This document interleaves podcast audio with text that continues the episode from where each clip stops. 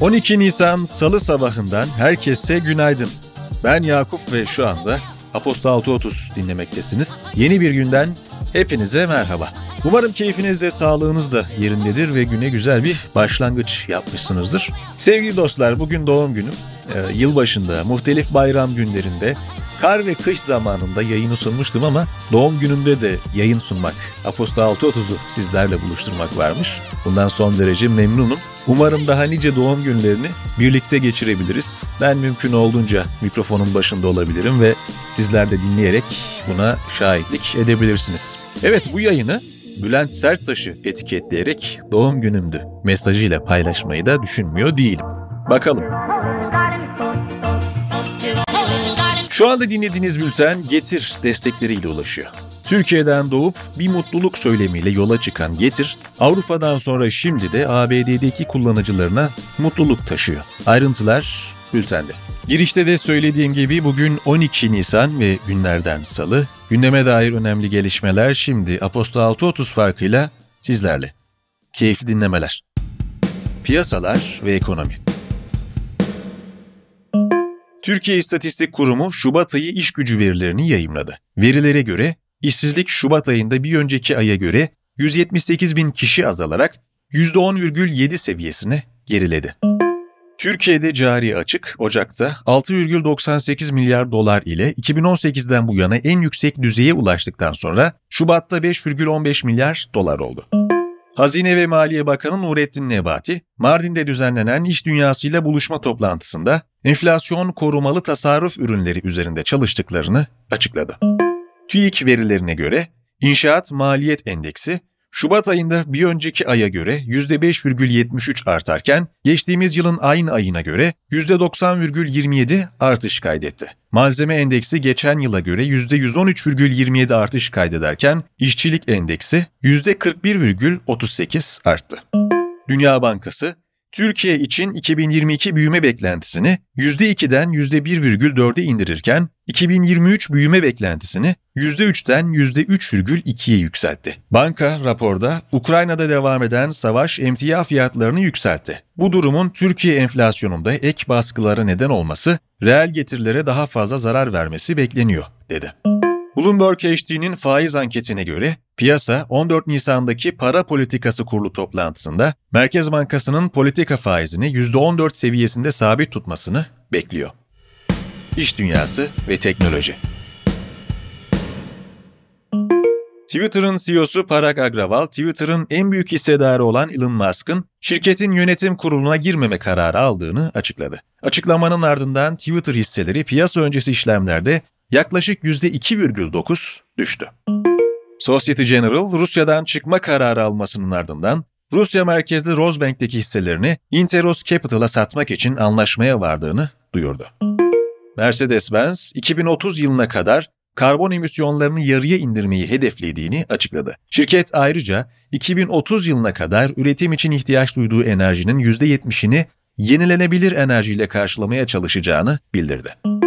Avrupa Birliği rekabet düzenleyicisinin Apple'a Spotify'ın şikayeti üzerine başlatılan müzik akışı hakkındaki antitrust soruşturması ile ilgili ek suçlamalarda bulunacağı öne sürüldü. Apple'ın yeni yazılım ürünlerini tanıtacağı etkinliği WWDC bu yılda sanal olarak 6-10 Haziran tarihleri arasında düzenlenecek. Bloomberg'den Mark Gurman'ın haberine göre iOS 16'nın beta sürümünün de yayınlanmasının beklendiği etkinlikte Aralarından birinin yeni MacBook Air olacağı tahmin edilen iki yeni cihazında duyurulacağı tahmin ediliyor. Politika Kremlin sözcüsü Dimitri Peskov, NATO'yu barış ve istikrarı sağlayan bir ittifaktan ziyade bir çatışma aracı olarak nitelendirerek İsveç ve Finlandiya'nın birliğe katılma taleplerine yönelik ittifakın daha fazla genişlemesi de kesinlikle Avrupa'da güvenliği artırmaz ifadelerini kullandı. Ukrayna Devlet Başkanı Volodymyr Zelenski, Rusya'nın ülkelerinin doğusunda daha kapsamlı operasyonlar yapmasına hazırlıklı olmaları gerektiğini söyledi. Zelenski, Mariupol'de hayatını kaybedenlerin sayısının 10 binlere ulaşmış olabileceğini söyledi. Rusya'nın Ukrayna'da savaş suçu işlediği iddialarını incelemek üzere Fransa'dan bir ekibin Kiev'e gittiği bildirildi. Ukrayna ve Rusya yetkililerinin 9 insani koridor üzerinde anlaşmaya vardığı ülkenin doğusundaki bölgelerden insanların tahliye çalışmalarının başlatıldığı bildirildi. Rusya Dışişleri Bakanı Sergey Lavrov, barış görüşmelerinin bir sonraki turundan önce Rusya'nın Ukrayna'daki askeri operasyonunu durdurmayacağını söyledi. İstanbul Büyükşehir Belediye Başkanı Ekrem İmamoğlu, ulaşım zammına ilişkin belediyeler zam yapmanın sebebi olamaz. Biz sonucuz. Bunların hepsi ekonominin kötü yönetiminin sonucudur açıklamasında bulundu. Ankara Büyükşehir Belediye Başkanı Mansur Yavaş, İyi Parti lideri Meral Akşener ve CHP lideri Kemal Kılıçdaroğlu'nu ziyaret etti. Liderleri, belediyenin 3 yıllık faaliyet raporunun sunulacağı programa davet eden Yavaş, kendisinin Cumhurbaşkanı adaylığı iddiaları ile ilgili bu tür şeylere yorum yapmıyorum. Bir belediye başkanı seçildiği andan itibaren sadece işini yapmalı, dedi. Muğla'da üniversite öğrencisi Pınar Gültekin'in Cemal Metin Avcı tarafından öldürülmesiyle ilgili davanın 11. duruşması, sanık Metin Avcı'nın yeni deliller sunacağını belirtmesi ve erteleme talep etmesi üzerine 16 Mayıs'a ertelendi. Pakistan'da parlamentoda yapılan seçimde ülkenin yeni başbakanı olarak muhalefet partisinin lideri Şerif Şahbaz seçildi.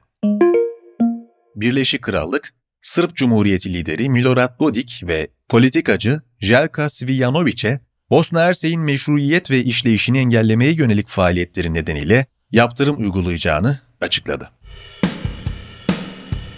Spor 57. Cumhurbaşkanlığı Türkiye Bisiklet Turu'nun Selçuk Alaçatı arasında 158 kilometre olarak koşulan ikinci etabını Bike Exchange Ceyko takımından Kadın Gross kazandı. Normal sezonu sona eren NBA'de play-in mücadeleleri 12-15 Nisan tarihleri arasında oynanacak.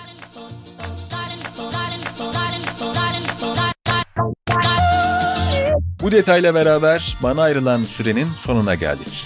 Ben Deniz Yakup, 12 Nisan Salı gününde mikrofonun başındaydım ve detayları sizlerle buluşturmaya çalıştım. Perşembe günü tekrar mikrofonda olacağım. O vakte kadar kendinize iyi bakın, sağlığınızı ihmal etmeyin lütfen. Görüşmek üzere, hoşçakalın.